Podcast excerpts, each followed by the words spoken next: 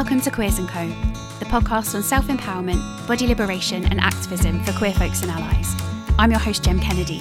My pronouns are they, them, and I'm a transformational practitioner and coach living in the UK. Hey everyone, welcome to another episode of Queers and Co. We ended up having an impromptu integration week last week because my week got really busy and normally I schedule the episodes, but I just for some reason didn't quite get to it and decided to take a pause and release it this week instead. So for the next three weeks now, there will be an episode each week, and then that will be the end of the second series. It feels really good to be releasing this episode on this day. Um, I have spent the day at the cabin, which is the self directed setting that I have talked about in other episodes before, and I work there now one day a week, and it's just the best. Um, to, as I record this, I've got my face painted from one of the awesome children there. They gave me a rainbow and clouds and sparkly flowers, and I'm just feeling so lucky to be able to do that work and hang out with cool people. So, talking of cool people, my guest today is someone who is awesome. And maybe I'll be a bit more descriptive than that. Um, so, they are a non binary queer iconoclast who always has too many projects on the go. They're the founder and director of The Garden, which is a self directed learning community for young people in Bristol. They also work for the Phoenix Education Trust on the Freedom to Learn programme. And they're also a drag king, stage manager, and queer cabaret producer. Plus, they founded the UBI Lab Bristol campaign. So I will add the link in um, to the show notes. If you'd like to go and support the petition, then please go ahead and do that to encourage a universal basic income trial in Bristol. If you hadn't guessed, they live in Bristol with their partner and children and finally feel like a real grown up now they have a piano and a dog. So please allow me to introduce you to the wonderful Artemis D. Bear. Hi, Artemis. How are you? Hi, I'm good, thanks. How are you? Yeah, I'm really excited. um, yeah, I'm looking forward to chatting. Um, there are so many cool things to cover. We've just been talking about them, so I want to like get involved. Great. Um, okay, so I always ask people at the beginning just to introduce themselves. Would you be happy to do that? Yeah, sure. Yeah. Um, I'm Artemis D. Bear. I am the founder of The Garden, which is a self directed and consent based uh, learning community for young people in Bristol.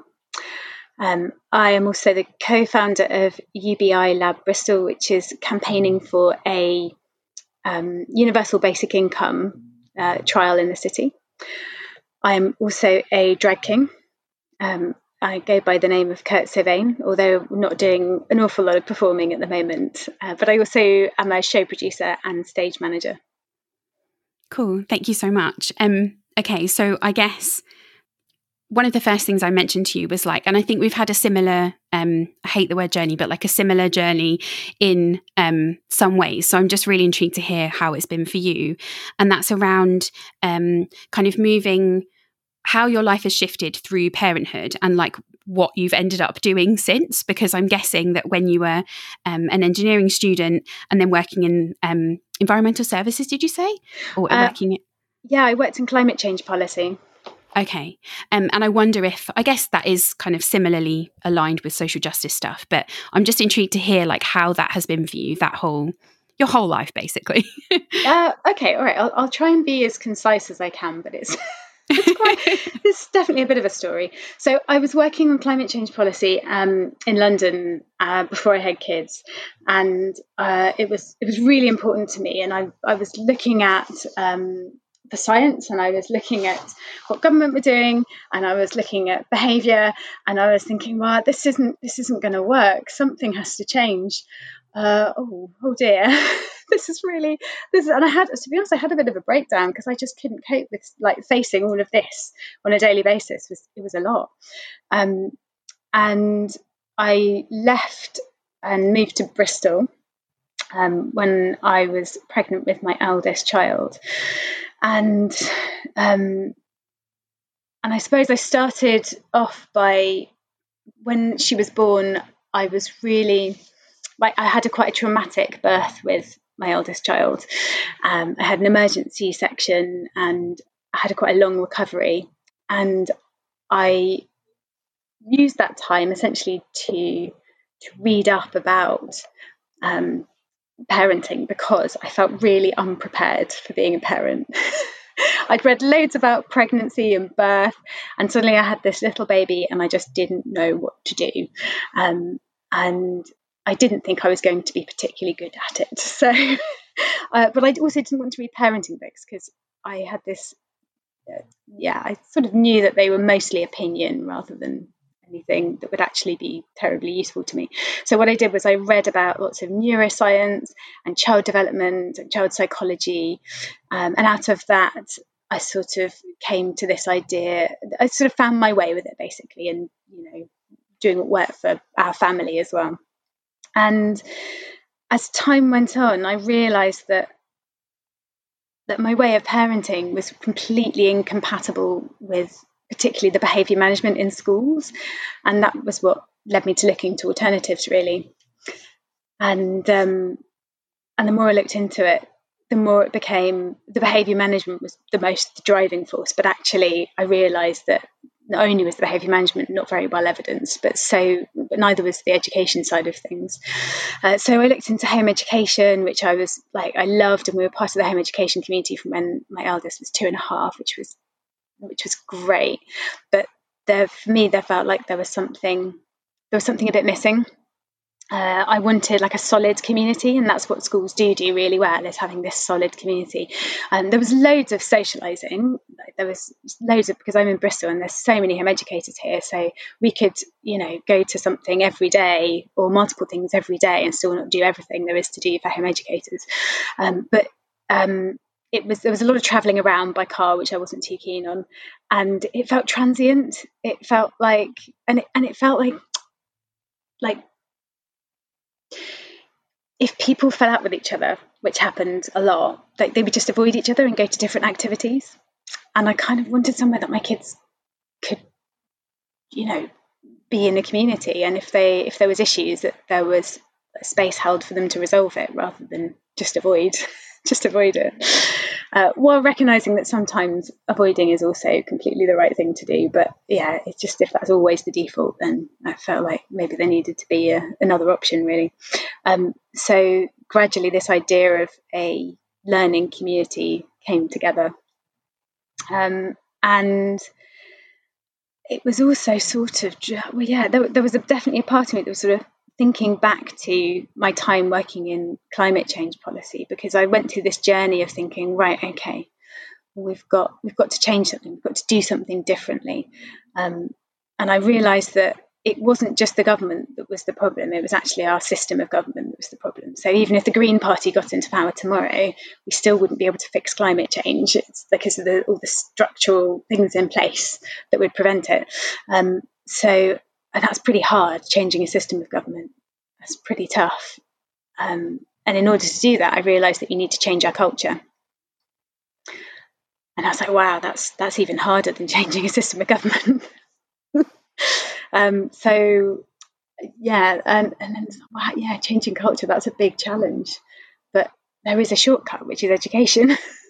So there was a part of this that was sort of in the back of my mind and fermenting away as well um, yeah, so social justice has always been a fundamental part of, of the garden from before it existed, really. Yeah. And for anyone who isn't familiar with the garden, how would you describe it? Uh, it's um, a self directed and consent based learning community for young people. So um, the young people have an equal say to the adults and they get involved in decision making at all levels. Um, and they decide what they learn, how they learn it, and when they learn it. And uh, we have a we don't use any punishment or praise. We just talk about everything endlessly, which sometimes feels like a punishment. um, uh, um, uh, and we have a system of conflict resolution that is uh, I realised recently has a name because we we started off using nonviolent communication. Um, well, a system that was based on nonviolent communication and restorative practice, um, and then we realised that it wasn't quite doing what we needed it to because it, it, didn't have an awareness of power dynamics basically. So if somebody was particularly verbally skilled, they could easily get the upper hand and um, and it, it meant that that skewed things quite a lot and it could be gamed quite a lot. So we started introducing this awareness of power dynamics into the conflict resolution and not just the conflict resolution, but everything that we do, sort of pointing out power dynamics whenever we see them. And that definitely works a lot better. And then last year, um, particularly with all the talk um, around Black Lives Matter and defunding the police, I became aware of there there's a term for it, which is transformative justice. Awesome. Yeah, that's so cool to be able to bring that into a space and like really invite young people to engage in that and practice it from such an early age. Because i don't know about you but i was um, definitely not equipped for conflict when i was brought up. Like it was just not appropriate at all to talk about conflict. It was just you know something you had to move away from as soon as possible and just be nice. Um, so yeah it can be really confronting to to try and do things differently. Yeah absolutely. It's absolutely amazing to see like really young people like skillfully mediate conflict absolutely incredible I feel like this is something that we could talk about quite a lot because I'm really engaging in it a lot at the moment and thinking about what that means in my life. Um, but I guess one of the th- one of the themes or like one of the branches that comes or that brings conflict potentially or like helps me to see it in a different way is queerness and like existing within um, i guess like a social justice type um, paradigm for want of a better description. Um, so i wonder how your queerness kind of is in relationship with the work that you do at the garden.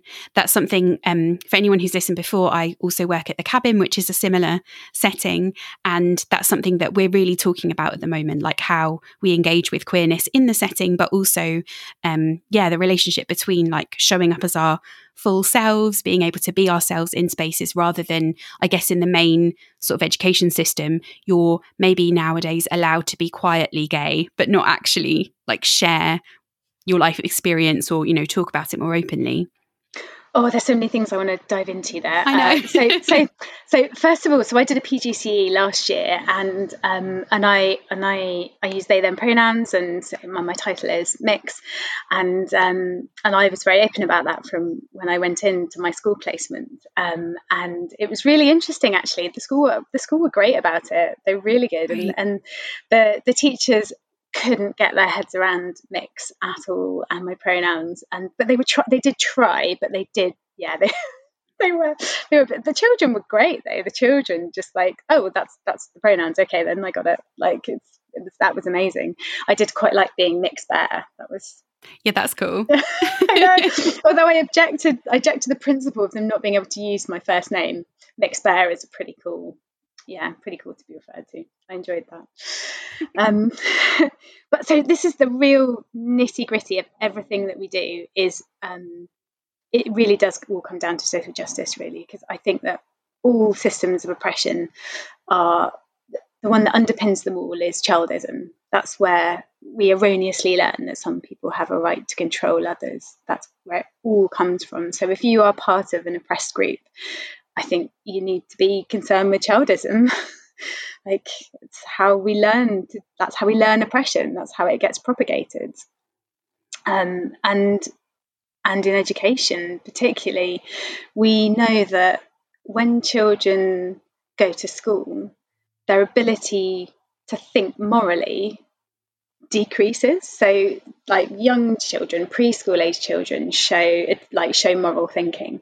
When they go to school, their moral thinking dips and only comes back up again when they're older. So it just goes to show what that's actually doing to children when you put them into a, an environment that has rigid rules and this um, like dichotomy of right and wrong. It's it's it's harmful for them and their ability to make moral decisions. Yeah, absolutely. And I think one of the things that really struck me, particularly moving into like more queer um, community, was that there was often, or I have often experienced sort of a disregard of children. And, um, you know, there have been, if I'm being really honest, like people who wouldn't be interested in dating someone who has children. Um, and you know are not willing to kind of engage with with children. And obviously that's not everyone. That's just um, i noticed that and was kind of surprised by that. And i think you're right um in that like if if anyone can't understand oppression or feels like they don't understand oppression if they just think back to their childhoods then i'm pretty sure they'll get an understanding of how that feels because there are very few people that have been brought up without that power dynamic. Um yeah and it's almost like if people aren't engaging with that and thinking about the way that they engage with children any children they might have in their lives then yeah there's i don't know it just doesn't feel like part of a complete picture it's more like you know we want uh, for example, um, queer people or neurodivergent people or people of color to have rights and not to be oppressed, but not children. It doesn't yeah. match up. Yeah, exactly. It's really common for like in queer communities to say, "Oh, I don't like children," or even "I hate children." That's really common, and I always pull people up on that um, because that's you know you would never say that about any other group, and I totally understand why people might find children to be hard around, and particularly for queer people because lots of us had not very positive experiences with other children when we were children. Um, so I totally understand that. But I think the problem wasn't necessarily the children, the problem was the um, children within an authoritarian structure that is they're, they're just replicating these these power dynamics and these hierarchies that that's all that's all they know yeah absolutely yeah and oh i have so many questions um so i think thinking back to our own childhoods as well, I, I don't know about you, but I noticed because I used to teach English to um, speakers of other languages, and they were generally sort of people between the ages of like 10 and 18.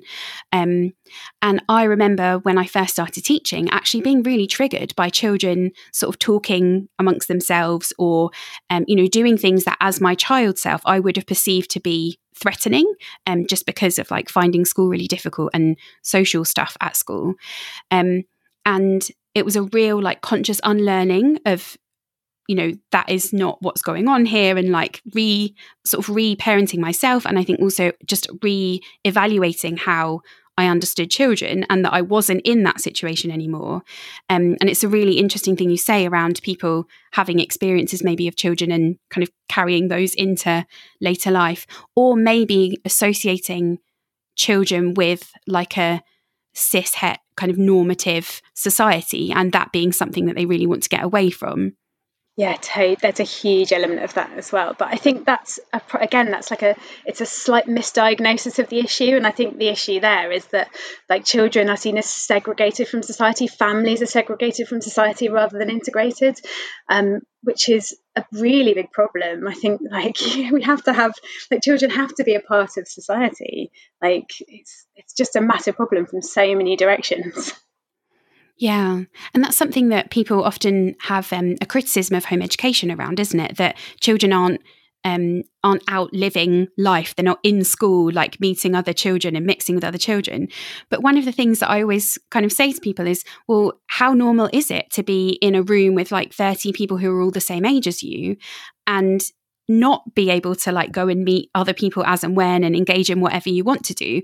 I think that our children certainly my children are like out and about making relationships with people in all sorts of different ways and have friends of all ages. I remember being scared to talk to people who were older than me and, fi- and feeling like I was better than people younger than me at school. Um, so yeah, it's not a, it's not a, I don't want to use, hmm, I'm trying to think of a word that isn't like normal. It's not an ideal dynamic to exist within. No, school is really socially dysfunctional. Yeah. Yeah. And it, and, and it replicates sorry. these authoritarian structures that we're all trying to get away from. Yeah, totally. And it feels like that's a whole other conversation in itself. But one of the things I'm really interested to hear from um, is, or to hear about, is what your relationship with being queer has been like. I know before we started recording, you mentioned that you've always kind of, it's never been a secret that you were bisexual or queer. Um, and obviously now being in a queer relationship and living a very openly queer life. I wonder what that's been like for you. Oh, it's amazing. yeah, um, I guess. Yeah, and I never thought I was straight. That just always seemed like a really confusing idea to me. As soon as I knew that that was a concept, I was like, oh, well, that's not me. um, yeah, I, yeah, it's um, and I think I really like when I was younger, I was very open to all kinds of relationships, but like it's just too easy to fall into a straight relationship. Like it's just too easy. And um, it just kept happening to me again and again. And I actually met my kid's dad um, when we met. I'd explicitly moved to Brighton. so the express purpose of maybe living a more queer life. And uh, then met my kid's dad two weeks later. So my plan utterly, utterly failed. but then um, but then actually when we split up and I, I made a decision. I just said i'm not i'm not dating men anymore. I just don't want to. I just yeah i've tried that and it's um it's just not for me. So it was a real conscious decision. And once i'd drawn drawn that line in the sand it was much easier. That's really cool. And it's so true that it is so easy. Like if if you were to go on dating apps or anywhere that you might potentially meet people it is much easier to get into straight relationships. Um and how did you navigate that? Like did you i don't know do you have any tips? Um i just went to queer things. So i just i just i i just started like just meeting going to queer events meeting queer people um uh, I very briefly explored like online dating, but it was just disastrous. I had a really, really bad date with someone once, and we ended up having an argument. In fact, that's the only Tinder date I've ever had, and it was an absolute disaster. Um, we had an argument because um, she thought that the way to fix all of society's problems was to um, take um, all the kids away from rich people and give them to poor people to look after. Wow. Yeah, and uh, and I disagreed with this as a as a solution, and um, and she just wouldn't let it go. Like I tried to kind of drop the conversation and we wanted something else, but she just wouldn't let it drop. So yeah. Wow, I don't even know what to say to that. I can't even think in what way that would be helpful. Yeah, wow. I know. okay, yeah, that does not sound like the best date. um, just being in queer community, that's something that can feel quite difficult right now because there's quite a lack of like in-person spaces at the moment. Um, but when things are up and running, you're really involved with um, the queer community in terms of performance and being a drag king. So it'd be really cool to hear more about that. Yeah, sure. Um, I mean, I don't actually. I've, I've never done a huge amount of performing because I've got I've got a lot of other stuff going on. Um, but I do enjoy it when I do get to do it. Um, I I actually more involved these days on the production and stage managing side of things, um, which I really enjoy. I miss. I don't really miss performing that much, but I really miss stage managing. It's just the best managing um, a, a, stage manager for Brizzle Boys, which is the Drag King night in Bristol. And it's absolutely brilliant. And if you ever get a chance to, you should definitely come along to a show. Yeah, I'd really love to see it.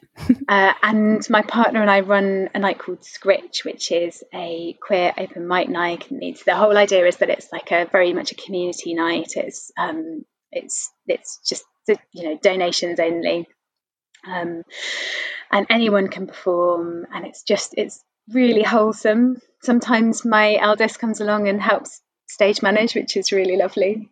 That's so cool. it's really nice. And where did stage managing come from? Is it something that you did before? Like, do you have experience in that, or is it just something you've got into through community? Yeah, accidentally, completely accidentally. So, my partner is the producer of Brizzle Boys, is the co-producer of Brizzle Boys, and um, the show was growing really fast, and they the um, them and their co-producer were really struggling to um, produce host and stage manage. So i just started i just started helping really and then they offered to make it official so. That's really cool. And what do you love about that environment? Are there any things for people who haven't experienced what drag or queer performance is like that you would sort of say to them well, it's really subversive, which I love. It's like it's often really political. One of the best shows ever was um, actually on the night of the last general election, and it was um, it just so happened that the place, the venue we were using, was actually a polling station as well, and, and they asked us to um, try and keep it non-political, which was hilarious and impossible, I'd imagine. oh, so um, um, I don't know if you know Chio. Do you know Chio? Yeah. Yeah, so Chio was performing that night. There was abs- on the night of a general election. There was absolutely no chance of us not being political. Um, so yeah, that was absolutely brilliant. What I love about it is that you get to hang out with the performers and you get to know them, you get to see them backstage, and it's just a real camaraderie about it. It's so nice. Um, and you get to see the show, you get to chat to people, but you've also got a job to do as well, which is really nice. So it's nice to actually be busy and and it's uh, it's just brilliant. Um, and then I also get to be well, they call me the upstage manager actually. because I also get to sneak onto stage and do stupid stuff That's Um, cool. with low expectations because you know it's not an act, so it's fine. That's so great. And yeah, I think it's so hard to describe what that is like, but I think subver- subversive is such a good word. Just, yeah, it's so great being in a room with people who, for example, are like, all understand pronouns or who all understand um, what gender queerness can look like and so many other things. It's so great. Yeah, exactly. Yeah, it's, I always come away from those nights absolutely buzzing, and often, you know, when we start, I'm I. uh, It's often I've been at work in the day, or I've been, you know, I'm often quite tired and feeling quite low energy. But by the end of the night, I'm always absolutely buzzing. Yeah, it's really hard to sleep when you get home, I think. I definitely have had that experience. Just popping in with your episodely reminder to take a few breaths, have some water, and bring yourself back into the present moment if you feel you've drifted off somewhat. Perhaps you want to have a look around the room. Maybe bring your focus to the soles of your feet and just feel how you're held and supported by the earth below you. Just taking a few deep breaths into that. And while you do that, I just wanted to let you know that every month I send out a newsletter. And in that newsletter is all kinds of cool stuff for, um, well, recommendations of cool stuff that you might be interested in, cool people doing cool things. How many times can I fit the word cool into a sentence? Um, and what else is in there? So normally there is stuff related to people who are part of Queers and Co. So that could be guests from previous episodes, or it could be members of the Facebook group. If you would like to receive my newsletter, then all you need to do is head along to my website, jemkennedy.com, and you'll see a box at the bottom of each page where you can sign up. Otherwise, you can drop me your email through Instagram if that's easier at the Jem Kennedy, and I'll add you onto the list. And at the end of every month, I send out a newsletter with all of the things that I want to share. And there's also some prompts and some questions in there to get you reflecting on maybe what you would like to leave behind in the current month and take forward into the next one, and all sorts of other stuff. So now I'll let you get back to listening to Artemis. Yeah, and thinking about drag, you said that you don't really perform that often. Um, but I wonder what your experience has been kind of doing drag and how it might have changed your relationship with your body as you've kind of gone through that process. Yeah, for sure. Definitely. Like the influence of queerness and drag on how I feel about my body has been huge. Um, I, I, I got into drag um, partly from going to shows, really. Um, and then I decided to do a drag king workshop and just had a great time. Really enjoyed like playing with gender and uh, really, I, I've, I mean, I've always loved performing anyway. That's always something that I've enjoyed, always enjoyed being on stage and it brought together so many of my interests. I love the fact that you get to make your own costumes as well because I really like making things. So it's like the fact that you get to do a bit of everything. You also write, you're writing it and you're performing it and you're making all the props. It's just it feels like it just it, it ticks so many of my boxes. Um, but in terms of my body, um, yeah, like so many people, I didn't have a great relationship with my body for most of my adult life. Um, and going up on stage, a lot of my acts do involve some level of nudity or taking off clothes, which is bizarre. I don't really know why. And perhaps it's because that's what I needed them to do, actually. Um, and being in drag allowed me to do that in a way that I didn't feel self conscious at all, which is amazing. and I think because I now see, because I've I've had this had this realization that I see my body now through the eyes of a queer person and because I know how I see other people's bodies, and there's been this recognition of like, I don't judge other people's bodies in the way that I think other people are judging mine. Yeah, that's so fascinating. And if you had to kind of speak to that, like what are the ways that you what are the ways that might have shifted um in you know when you look at a queer person's body now, what what might you think that you might not have thought before? Well, it's not it's not that I think because I it's this recognition that I don't have to uphold these like conventional beauty standards because that's not necessarily what I personally think is attractive anyway.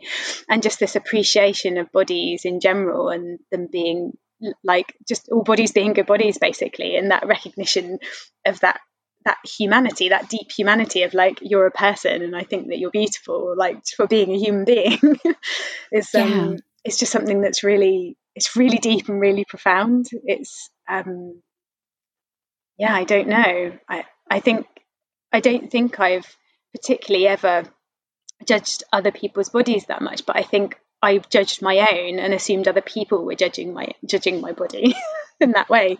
Um, and I realized I just don't, even if they are, I just don't have to care about that because, well, they're just wrong.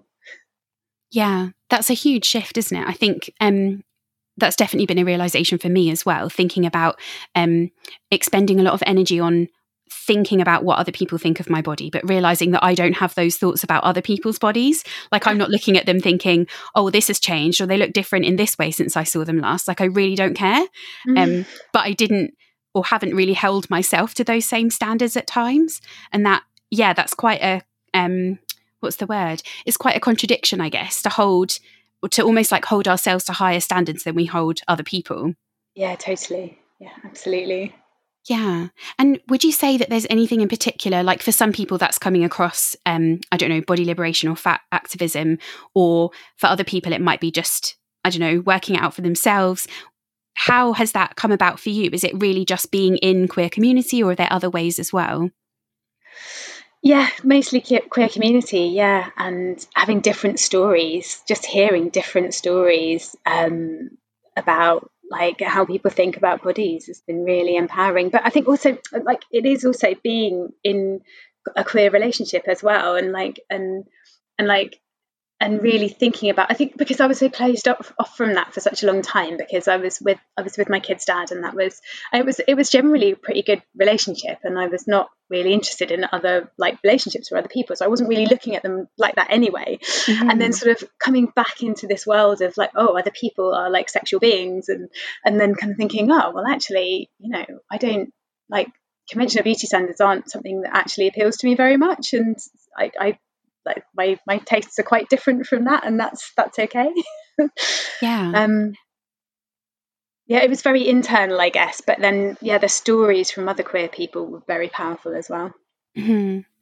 yeah and i think there's definitely something around like the more the more different types of bodies different people different life you know his histories and all kinds of things that you're exposed to i definitely think we're able to like broaden how we feel about things i think if people are really existing within like diet culture and thinking they need to they need to ascribe to those like beauty standards then it can feel like it's like that everywhere or like it, it feels really isolating yeah. um and I think being out of that. And I guess that applies to other things as well, like about what relationships look like or what parenting looks like. Or, you know, there's so many aspects that once you move outside of that, like traditional, this is the way things are done, there's so many more possibilities. Yeah, totally. Yeah, it's very liberating. Yeah, it really is. Yeah. And I wonder if there are any other areas when you think about like applying that to other parts of your life, maybe? We've talked about bodies. Are there any others that you um, think of where it comes up? Probably most areas, I guess, like in terms of just thinking about um, like what's important to me rather than what's like high status in society, like what's considered important, and that's a sort of, I suppose, a, a political queerness, I guess, which is like just you know working out what is important to me and what I enjoy and what I like doing, and that that doesn't have to be something that everyone else does. So I don't. I'm, I'm not particularly into going on holiday. like I find it's just not something that's that important to me. But it's such a high status thing. You're supposed to want to go on holiday. Whereas for me, it's always been really important that I enjoy my life, so I don't need to get away from it. That's so true. I, the amount of people on dating apps who talk about one of their hobbies as being travel, and that's lovely if people enjoy travel but like for all kinds of reasons that isn't ideal. Like it's not ideal to fly around the world and um you know have to earn potentially lots of money so that you're able to do those things. There is something about like really creating a life that you want to live so you're not needing to holiday from it yeah, and also I, I feel I, like I do like going to other places, but what I try to do now is like only go to places where I know someone who lives there, or I go with someone who's from there, and then you have a much richer experience and going there for connection rather than going there for I don't know just to get drunk in another place. Yeah, yeah, so true. Yeah. And one of the things that made me realize that I was really happy um kind of recently was I used to have dreams always of moving away, like moving to a different country or living a different life. And I guess that's kind of inspired in a way by like mainstream television, right? Like we're constantly being sold this, like you should, I don't know, build your own house or um, go and sail around the world or whatever it is. And actually, um, I realize that I don't have that anymore. Like I really love my life and there are things that are challenging and difficult, but I don't want to escape from them. Um yeah, that's really cool. I, I suppose also like my I suppose my relationship with my children as well, definitely, like for sure. And for me it feels so empowering for them to know that they're growing up um, in a family where they know that whoever they are they'll be accepted. And for me that feels so important because lots of young people just don't have that.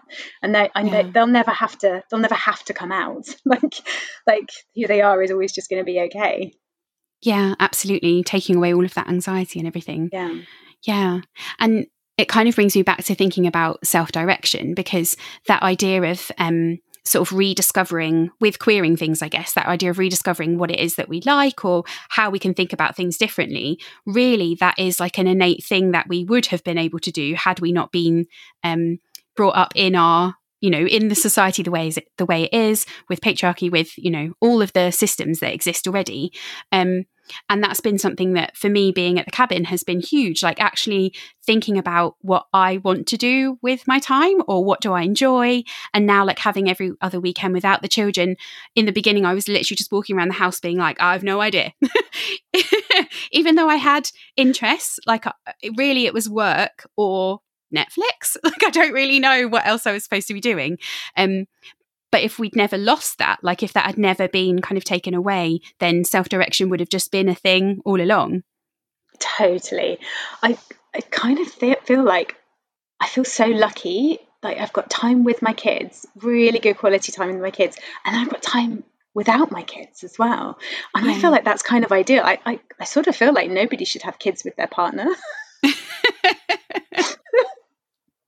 it's, it's, you should just find someone you get on really well with and have really good shared values and just co-parent. I just think it's just the dream. Yeah. And it really struck me when um, I separated from the children's dad that it took that for me to get time to myself. It doesn't make sense that actually, like being in a relationship where you would think that the, um, you know, there's two people to do the childcare and you know all of the things that come with that. But actually it's only when you separate that then you get space and time. It doesn't make any sense. Yeah because you're always on call you're always on call like even when you're not directly doing something actively engaging with them you're always on call like it's like 24 7 and i feel i really feel for like all of the single parents in like in lockdown particularly like how hard that must have been to literally mm-hmm. just have no time to yourself whatsoever it's very yeah. intense yeah it is a lot and i think that's a lot um, or has a lot to do with why people often don't consider home education because even if they maybe could make their lives work the thought of being with their children a lot feels really difficult to a lot of people and like something they're not really interested in doing yeah, and I think that's totally fair enough. Like, not everyone mm-hmm. wants to be a parent full time, and I think like this is a symptom of us having lost communities, basically, because like children in the past would have very much been brought up by a community rather than by a, a, single family, and that would have been really shared. And people who are more interested in being like interacting with children could have done that, and people who are less interested could have stepped back, whether they were parents, yeah. like biological parents or not, and that would have like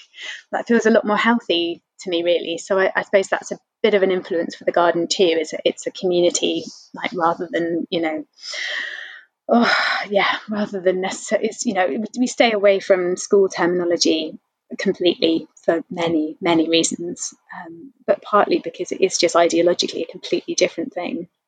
Yeah totally. Yeah and thinking about raising children in community there's not only is it it's so much better in so many ways. like it's better for um, the children. They have interactions with lots of different people. I don't mean, you know, not like hundreds of people, but I'm thinking about my children who spend time with their granny, for example, one day a week, and then obviously are with their dad um, and with me. And then obviously going to the cabin, the load is shared a lot more. Whereas um, in conventional parenting, I guess there's like maybe one parent that goes to work full time and the other parent is responsible for looking after the children all the time when they're not there. It's a it's a lot, isn't it?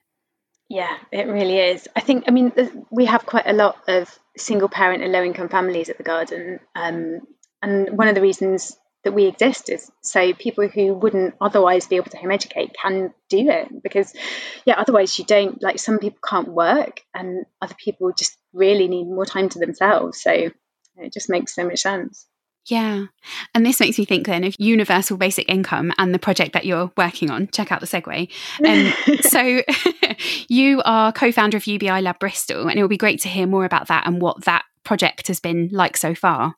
Yeah, sure. So, last summer, I was. Um, uh, I was having a conversation with somebody about like I I'd got a new Facebook friend who who had um who's like an uh, an older person who's been involved in self-directed education for a really really long time. And she was telling me uh, about ubi because she's really passionate about ubi and um, she suggested i have a look at the ubi lab network. And i did. I had and it's this network of ubi labs all over the world but particularly in this country. It was started in Sheffield, and I couldn't believe that there wasn't one in Bristol. It just seemed absolutely wild because of all the places where universal basic income would be would be very popular is Bristol. Um, so I messaged the UBI Lab Network saying, hey, I'd love to start a lab in, in Bristol. And it just so happened that that very day, Massive Attack had released a track all about UBI. And so um, Johnny at the UBI Lab Network got really excited and said, "Yeah, brilliant. Okay, great. Let's um, let's chat. Let's talk. Let's let's figure out how we're going to do this."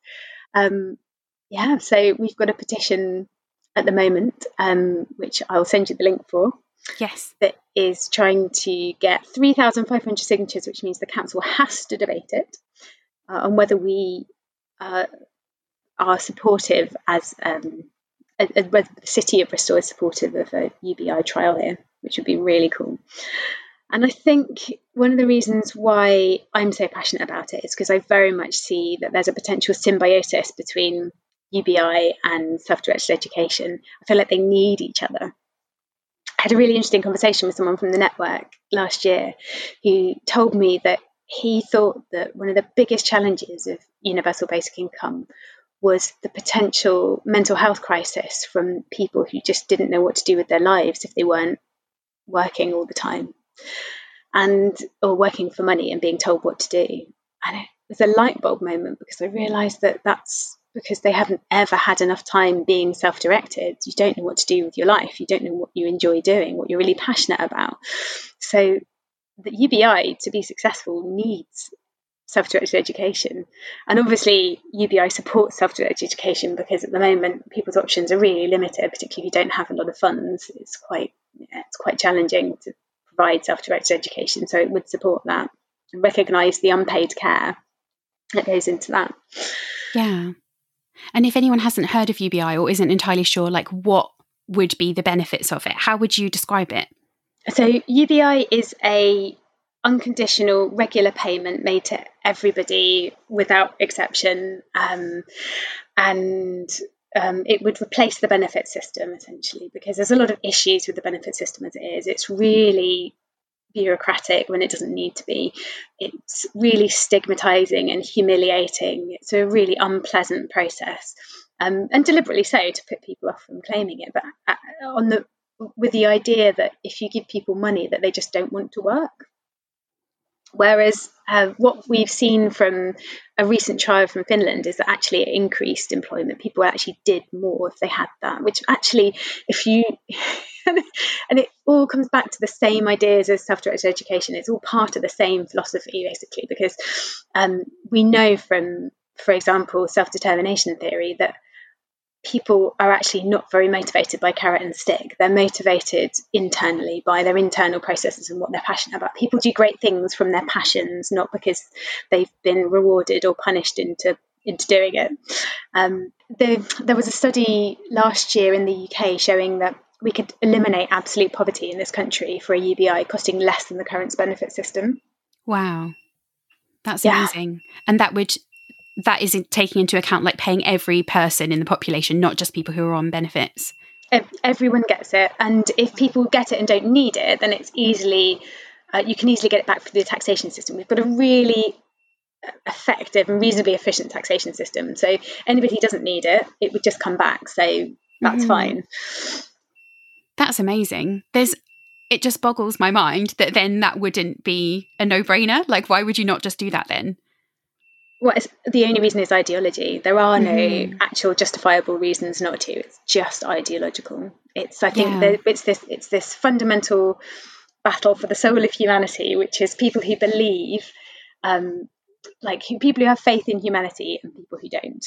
Yeah, because if you've been brought up in in the education system and you've been taught to believe that like you need to be coerced and sort of pushed into doing things and the only way that you'll succeed is by like doing something other people expect you to do rather than what makes you feel good or what is your passion then it totally makes sense that you would also then apply that to everyone else and think that people would be lazy and they wouldn't work if they weren't you know if they didn't have to or all of those kinds of things. So it's just yeah, that's really interesting to think about. There's no actual practical reasons why that isn't a good idea. It's really just people mistrusting each other and, um, yeah, thinking that people need to be coerced into doing things. And they don't like the idea of people getting something. It's this misplaced sense of fairness and justice that if I, you know, why should someone get money if they're not, they haven't earned it? Mm-hmm. But it's you know we live in a very unfair world as it is. It's already very unequal and very unfair you know. It's it's, not justifiable that you have people earning you know hundreds and hundreds of thousands of pounds a year and some people who can't afford to put food on the table. That's not fair. That's not okay. No no. And this i guess um thinking about the US, for example, the idea of like if you can just pull yourself up by your bootstraps if you just work harder or you just do whatever, then you'll be fine.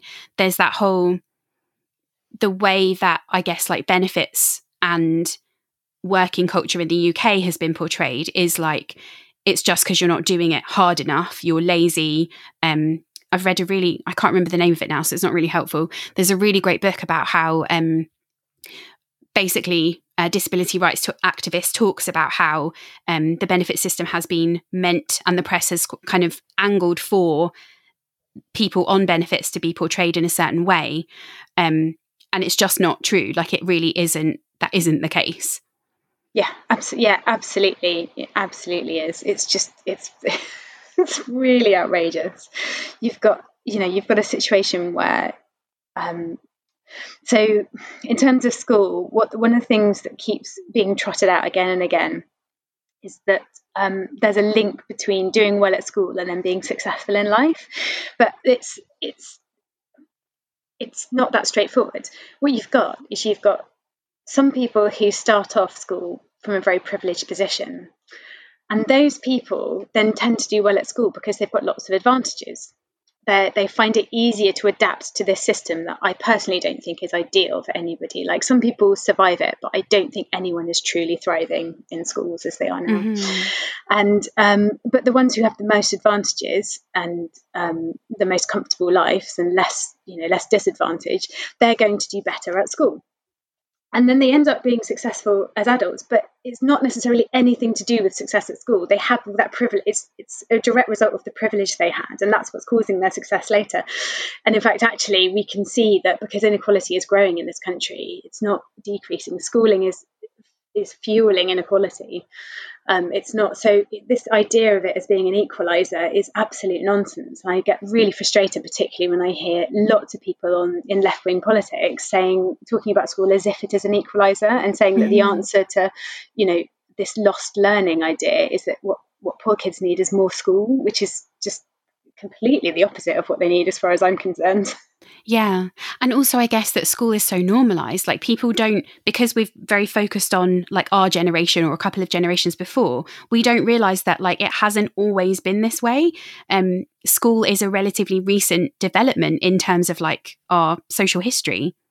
Yeah. And it creates, it deliver, like, you can see it, you can see it from, um, the, from colonial history as well. So when when we've imposed compulsory schooling in areas, um, it will make like some people will have, get an advantage over others, and they might go off to university in a different country, um, and they might do very well for themselves. But actually, it makes everybody else relatively poorer.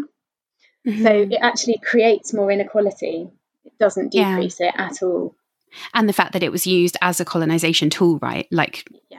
children were separated from their parents, and yeah, a yeah, lot absolutely. of like um culture and tradition was actually lost because they were schooled in a way that wasn't in alignment with yeah their background and where they where they came from. Yeah. Yeah no exactly well the whole the whole like whole setup of it is so problematic. Like it's basically saying and particularly education in this country as it is now and it's very deliberately designed that way um, um, Michael Gove and Dominic Cummings. Actually, Dominic Cummings is more the architect than Gove. Gove was just the person who implemented it. It was actually Dominic Cummings who really designed it. Was really keen on this US academic called E.D. Hirsch, um, who and some very problematic research that was basically a circular argument saying that poor Black Americans. Um, don't have good language skills. Therefore, we're going to test them on the basis of um, them like comparing them to white middle class families and how their language skills, but it was a circular argument. It's on the assumption that their language skills are somehow worse. Mm-hmm. But there's, if you look at, if you take any like objective measure, like the richness of the language, the number of words used, there's that that's not the case. There's no, it's just different language. But it's this assumption that white middle class culture is just the ideal culture, particularly male white middle class culture.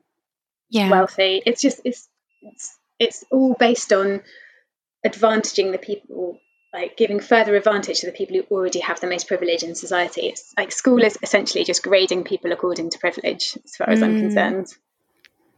Yeah, that's so interesting. And yeah. wow.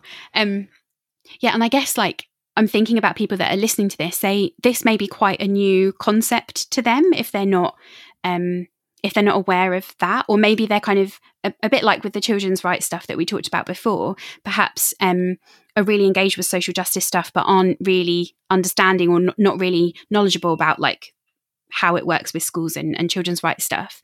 Um, I wonder if there's like any place or places that you might recommend people direct their attention. So like any resources or any um i don't know any particular people talking about this other than you obviously.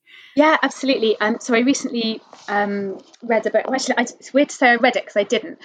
A friend of mine uh started a book club where he reads uh, books every evening and he'll read a chapter of each book every evening and I just tune in and listen. It's he's got this really wow. lovely voice. Um, he's a local queer. He's also a show producer actually. He's really cool. nice. Um, he's moving to Wales which I'll never forgive him for. Oh. Oh well. But he's been reading this book club. He's got this really amazing voice as well. And uh, he was reading resisting illegitimate authority by Bruce Levine which I'd hugely recommend. It's absolutely brilliant. And there's a whole section on parenting in schools that I just that through the whole way through the book, I was I was such a keyboard warrior. I was just like, yeah, and this, and then this, and this, and this. And one of the things that really surprised my friend when he was reading, he's saying, "Oh, are rewards coercion?" And I was like, "Yeah, they definitely are coercion. Like, I know they might be nice coercion, but they're still coercion." Mm-hmm. Yeah. Oh, that's so cool. That sounds like a great book. And also just such a great idea to like read a chapter every evening and people can tune in. I love that. So lovely. So lovely. The other person I'd really recommend people check out, um, Akilah, Akilah Richards. Um, it's Akilah S. Richards, I think.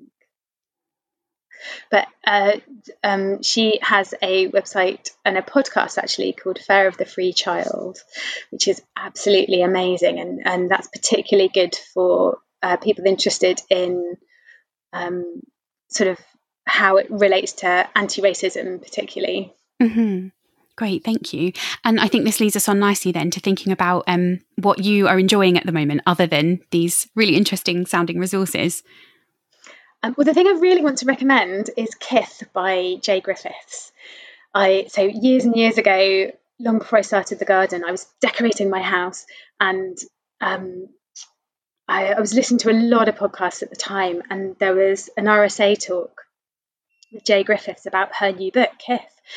And I just I was in floods of tears through the whole thing. She talks a lot about, she puts a lot of historical, political context into why we are in the situation we are now with children's rights and talks a lot about land rights and goes back to the the enclosures and about how since the enclosures children's rights have just particularly in terms of like their ability to just move freely in the world has just shrunk and shrunk and the world has just shrunk and shrunk and shrunk until it's so small now. Their radius of, of freedom that they're allowed is just tiny. Um, mm-hmm. when actually we live in a safe statistically we live in a safer world than than a safer society than ever but children's rights and freedoms have just been eroded so far that's so interesting. Yeah, I hadn't heard of that, so I'll definitely check that out as well. Um, thank you. And where can people come and check you out? I've got um, the garden website, thegardenbristol.org. Is um, you can um, when we're doing shows again, you can come and see the Bristol Boys show or a Script show in Bristol. It would be that would be really lovely. Um, where else am I? Where do I exist? Um, uh, Oh, UBI Lab Bristol as well. We're on, we're on Twitter. All these things are on Twitter as well. So. Great. Yeah. And we'll definitely share the petition and hopefully get some more people yeah, to sign great. it as well. Awesome. Um, yeah, I'm conscious of time and I feel like I could have asked you lots of lots of things. It feels like there's it's almost like um well, when I said that I wanted to talk to you, it feels like a, co- a combination of all the things that I'm really interested in. So it's been really great to have a chat. Um, yeah, and Thank is there you. any oh, not at all. Is there anything that um that you wanted to finish on? Like, I don't know why, but I'm getting a sense that I should ask that question. Is there anything that you think we haven't mentioned that would be good to talk about? Um, only that I think there's lots of people at the moment who are interested in social justice. Lots of people who are aware of problems in the world in a way that maybe we haven't been before. They're at the forefront of our minds. And it's I think there is an opportunity at the moment, particularly because we're in a time of a lot of upheaval, for, to really come together and like push things forward and make change happen. And so I just really want to encourage everyone who's involved in work like this to to think about ways we can connect and find our shared values and find ways to come together and work with each other. Um, because I think we've, we've got we're really good at sort of picking problems with things, but actually, what we need to do is find our shared values and find how we can come together and, and make magical things happen. Yeah, that's so beautiful. And actually putting things into practice rather than talking about, you know, all of the things that are wrong. Places like the garden actually, you know, demonstrating how that works in real life rather than just sitting around chatting about it forever. It's not going to get anything changed. Yeah, cool. Thank you so much, Artemis. Oh, thank you. Thank you so much for listening to another episode. I hope you enjoyed listening to Artemis as much as I enjoyed chatting to them. As always, if you'd like to check out their work, please do head to the show notes where you'll find all of the links to discover them in all of the places. Also, if you would like to support the UBI uh, Bristol petition, then please do go ahead and sign that. The link is also there for you. And that's all from me for this week. I hope you have a good week, and fingers crossed there will be some sunshine if you're in the UK and it won't rain for a million years. See you next week. Bye.